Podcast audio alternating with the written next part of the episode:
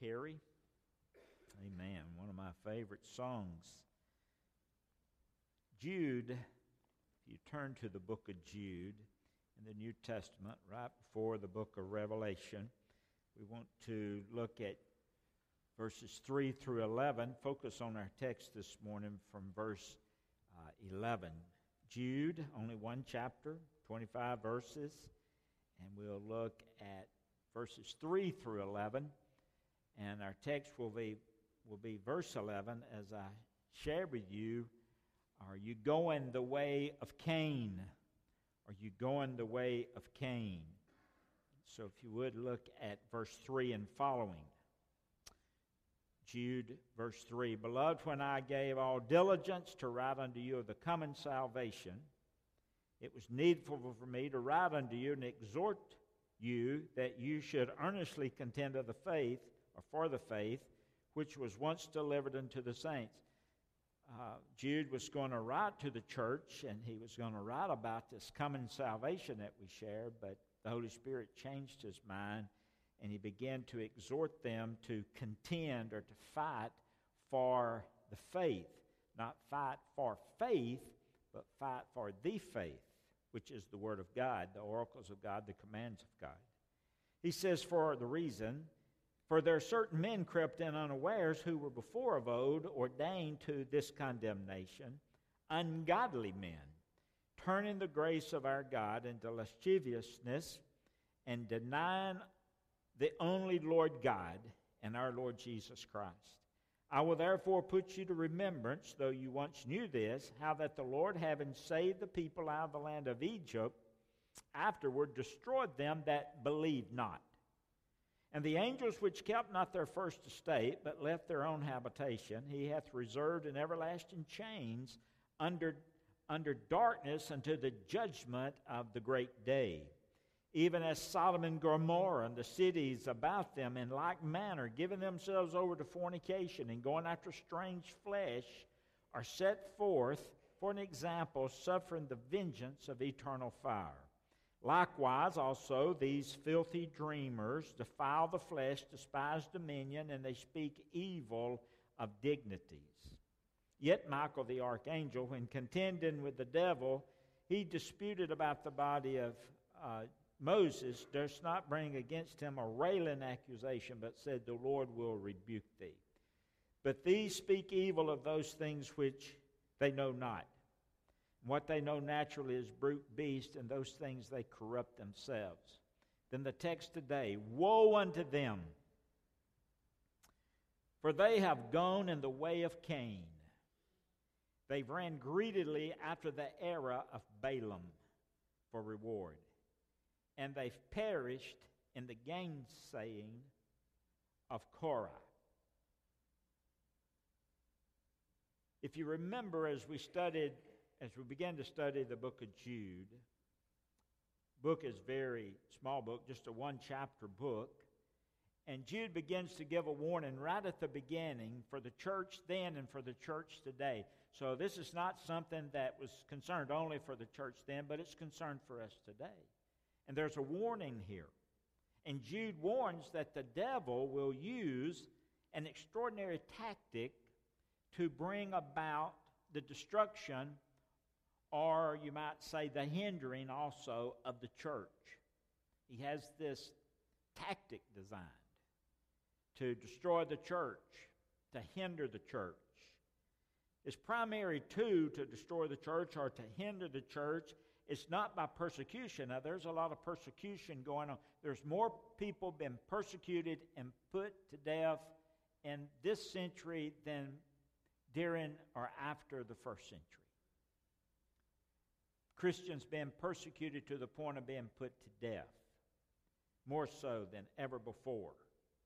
But he says this persecution of being put to death, the physical persecution, only furthers the gospel. It only sends the gospel out further. And so the devil says, well, listen, he's not going to hinder the church that much or destroy the church if, if physically, physical persecution is the only means to hinder the church or destroy the church. So he's going to try something else. And so instead of trying to destroy the church, hinder the church from the outside, he's going to the inside to do that. So Jude says there in verse 4 that certain men have slipped into the church. Notice they're ungodly men. They don't have God. They're ungodly men. They seek to into the they've slipped into the church to destroy by destroying the biblical foundation of the Word of God. They're trying to get to the Word of God. These are known as apostates. Be aware of the apostate. Apostate claims to be a Christian, but they're not a Christian. They, they profess the Lord, but they do not possess the Lord. They know the Scripture, but they haven't accepted the Scripture for their own lives. They, they know the truth, but they don't act upon the truth. They're members of the church. They've gone through the ordinances, perhaps, but they're apostate. They profess, but they do not possess. They're in the church to perform an inside job on the church, and that is to destroy the Word of God. Now, our country has been hit drastically by apostates, beginning first in our education system and in our seminaries, and it has filtered on down into local churches. You wondering why the church is in the shape that it's in? It's because apostates have stood in pulpits and in classrooms and in Sunday school rooms and all throughout the church, positions of the church, teaching primarily not the Word of God. And we're in a mess. Therefore, he says, contend for the faith. That word contend means to fight for the faith. It's a fight. Fight for the faith. Not, for, not fight for faith, but fight for the faith. Fight for the Word of God. Fight for the oracles of God. Fight for the commands of God. Now, why do we fight for the Word? Well, verse 3 because it's literally the Word of God. The Bible is literally the Word of God. The, we fight because the word is inerrant, the word is without error, the word is infallible, the word is inspired, it's God breathed. It was once and for all delivered unto the saints, nothing else taken from it, nothing else added to it. It was once and for all delivered unto the saints. So we fight. But the apostates are trying to change the grace of God, he says, into lasciviousness or sensuality or living a sensual lifestyle. I mentioned in a sermon a couple, three weeks ago, one of the first steps of turning away, knowing that you've turned away from God, is because you begin to practice a life of immorality. That's the first sign that you've walked away from the Word of God.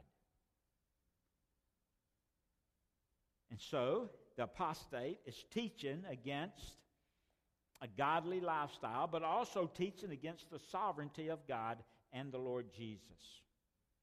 So when a person attacks the teaching of the book, and when they attack when they attack the validity of the book and attacks the inspiration and the inerrancy of the book, the Bible, and encourage others to do so, you have a seriously you have seriously wounded and affected the church.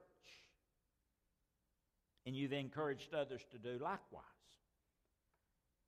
So Jude is saying to the church and to us, church then, us now, you have apostates. You have false teachers. You have false preachers. You have false leaders. You, those behind the pulpit, some in classrooms, some sitting in the pew. You don't have to be a preacher or a teacher to be to turn from the Word of God. So, how do we detect an apostate? Well, first we looked at they pollute the witness of the church. They pollute with their own bodies. They, they're immoral. They reject the authority. They, they're irreverent. And so they pollute the witness of the church. But then they pervert the worship of the church, and that's what we want to look at very hurriedly. Look, if you will, at verse 11. They pervert the worship of the church. Woe unto them, for they have gone in the way of Cain. And they've ran greedily after the error of Balaam for reward and they've perished in the gainsaying of Korah. Now, he, he begins by saying the word woe, uses the word woe. That's a very important word uh, in the Greek language. It simply means a culmination, it means a calamity, it means a sense of hopelessness. And so, those who are apostates, woe unto you. Calamity is going to come up on you. If you've turned from the word, calamity is going to come on you. Um, culmination of things will happen. There, there, there's a sense of hopelessness for the apostate, for that person who turns from the word of God. And so he uses that word woe.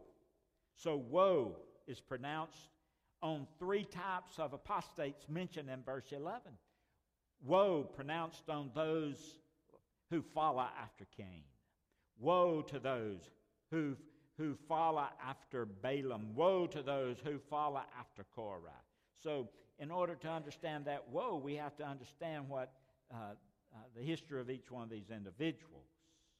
So, woe upon the apostate because he perverts the worship of Christ in mode, and that's Cain. You know, uh, it's serious.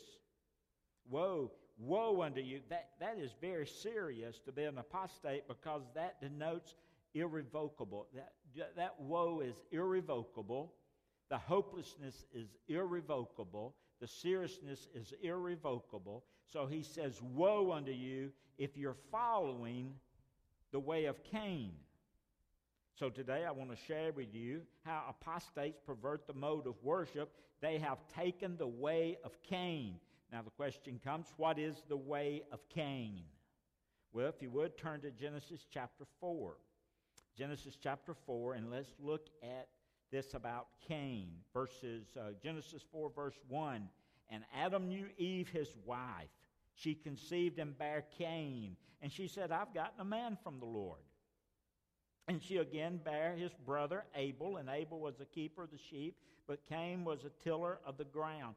So Abel kept a flock, and Cain was a tiller of the ground. He just uh, he had a garden. He had uh, he had a lot of grain. Verse three, and in the process of time, it came to pass that Cain brought of the fruit of the ground an offering to the Lord. So it came a time for these two guys to worship. Now, they'd worshiped with their parents before. It's not the first time they worshiped. And so when it came time to worship, there in verse 3, Cain brought some fruit of the ground as an offering to the Lord. But in verse 4, Abel, he also brought of the firstlings of his flock and of the fat thereof. And the Lord had respect unto Abel and to his offering. So you find where Cain brought, he brought the first fruits of his land, but Abel brought the first fruits of his flock.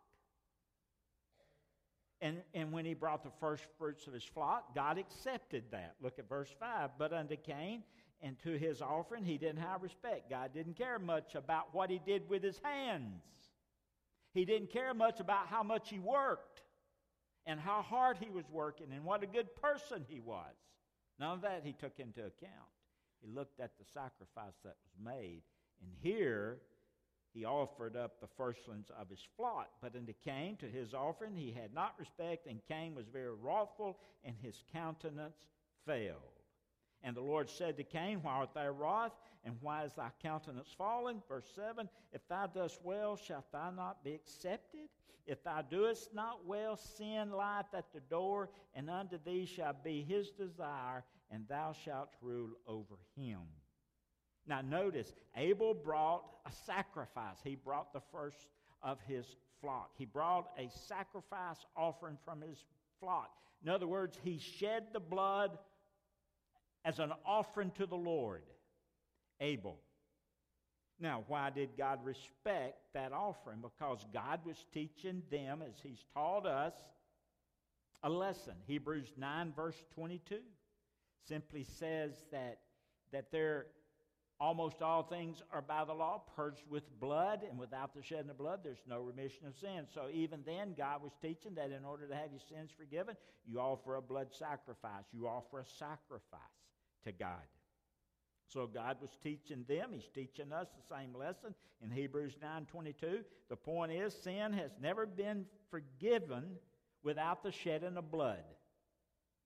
Sin has never been forgiven without the shedding of blood. That's why 1 John 1 7 says, The blood of Jesus, his son, purifies or uh, cleanses us from all sin.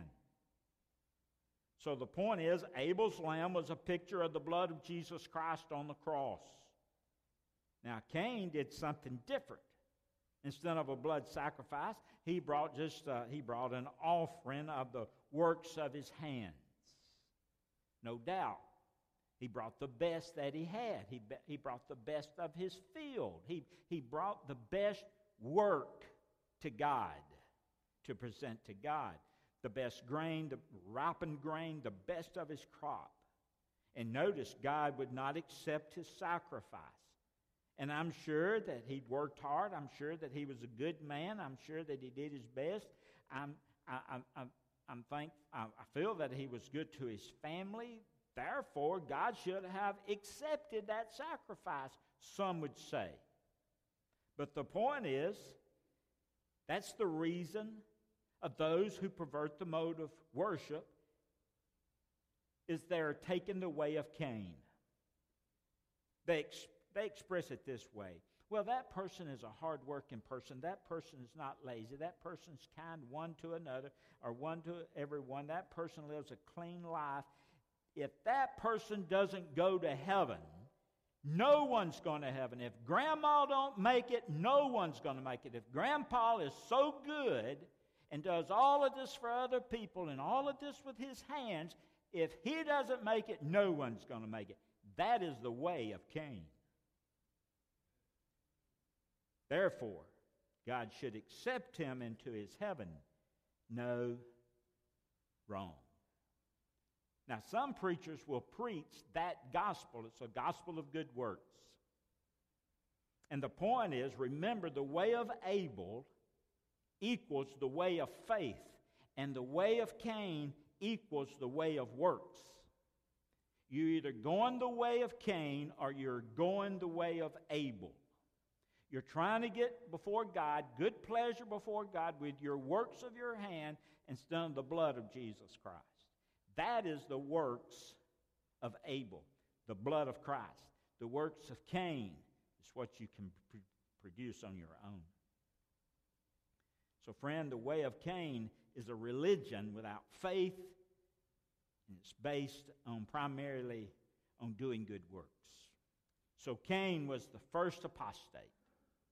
He knew the, he knew the only way to approach God he knew the way to worship God was through a blood sacrifice by faith, but yet he attempted to approach God through works of his hands. He perverted or he lowered the standard of worship coming before God. However, Abel's gift was brought by faith. So faith is believing what God says. Look, if you will, at, um, at Hebrews chapter 11, verse 4 by faith over in the New Testament.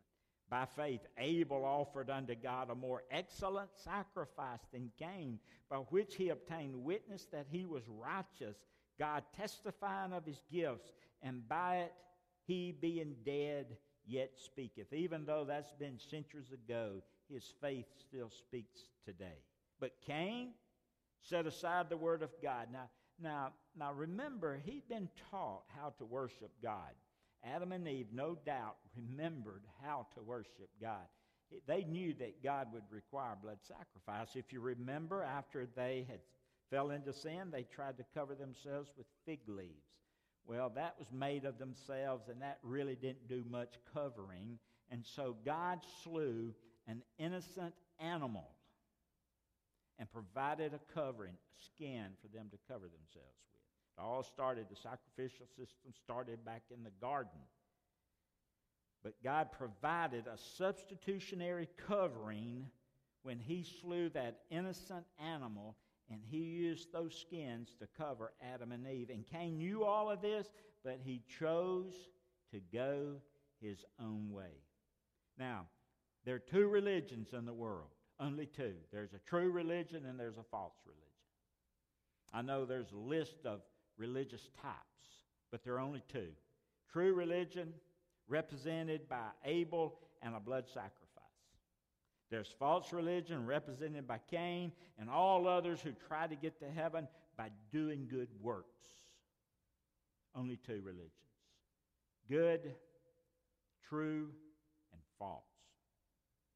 It's amazing how many people attend church today every Sunday and they are they're going the way of Cain.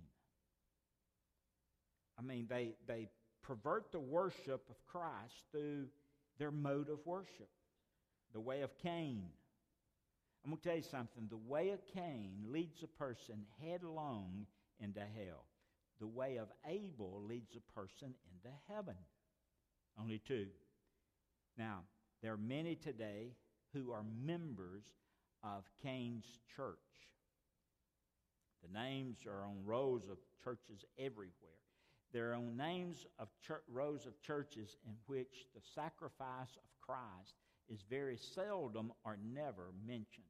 There are even some churches today who've gone through and have taken anything pertaining to the crucifixion of Jesus or the blood of Christ out of their hymn books. And they won't even teach about it, they won't preach about it, and they won't sing about it.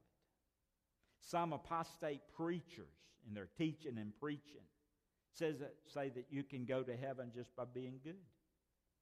Some churches, some denominations have removed their songs that refer to the blood of Jesus. When the biblical truth of the necessity of the blood of Christ is, is not preached, very little or none at all. And those preachers have gone the way of Cain. Now, some of you, perhaps, this morning are connected to some social, well, how can I say it? Social media preaching. And there's some social media preaching that go the way of Cain. Uh, positive preaching that very seldom mentions the blood of Jesus. That's going the way of Cain. Positive preaching that teaches people and they're being told that you that you're the greatest. I mean that there's there's good in all of us by our nature and that you can do anything if you just put your mind to it. That is the way of Cain. Be careful because according to some Facebook pages, you're going the way of Cain. Don't get soaked up in a direction of a positive, preach, positive preaching and teaching preacher that's preaching the way of Cain. That's dangerous. Especially when they never mention the blood of Jesus and how a person can come to know Christ. And so the William Booth said this, and I thought it was interesting. The founder of the Salvation Army several years ago. He said, and I quote, the chief danger of the 20th century would be, quote, religion without Christ, salvation without regeneration, politics without God, and heaven without hell. Well, today we have religion without Christ, we have salvation without regeneration, we have politics without God, and we have some believe in heaven but don't believe in hell. Jude said, In the last days, people are going to go the way of Cain. People are going to go the way of Cain in the last days. Now, who are these people that go the way of Cain? Well, there are people, first of all, number one, who refuse or who are too proud to admit that I'm a sinner. That I'm a sinner. I'm not as good as people think that I am. I know my heart. God knows my heart. And I'm just a lost sinner on a road to hell without Jesus. And the Holy Spirit's convicted you that you know that. But you're too proud to admit that. And you're depending, you're putting everything in one cart, not Jesus, but being good, doing good. And one day your, your, your righteousness is, is going to exceed the righteousness of the Pharisees. My goodness. And God's going to accept you into his heaven. And so, people who are going the way of Cain, first of all, they won't admit they're a sinner. Secondly, that they need the, they need the substitutionary death of Jesus Christ to cover their sins in their life. In turn, they want to do their best. They're going to trust in humanism as their ticket to heaven, and I'm going to make it just by being a good person. I guess Jessie Pounds, years ago, we used to sing this song, and I love to sing the old hymns. It goes something like this I must need go home by the way of the cross. There's no other way but this. If I shall ne'er get sight of the gates of life, if the way of the cross I miss. I must needs go home on the blood sprinkled way, the path that the Savior trod, if I ever climb to the heights sublime where the soul is at home with God. I must need bid farewell to the way of the world, to walk in it nevermore. For the Lord says, Come, and I seek my home where he waits at the open door. The way of the cross leads home. The way of the cross leads home. It is sweet to know as I onward go. The way of the cross leads home. Not the way of Cain. Not the way of Cain. So the question as we end this morning is what's your mode of worship? The way of Abel? Confess that you're a sinner, knowing you must depend upon what Christ did at the cross. Trust Him and only Him for your salvation. Or is your mode of worship the way of Cain?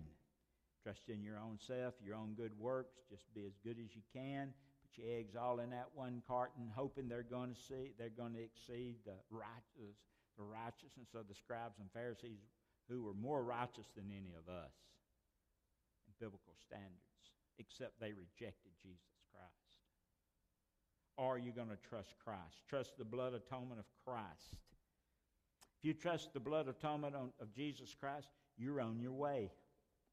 If you reject it, my friend, you're going to miss heaven altogether because you have followed the way of Cain. And that's what an apostate does.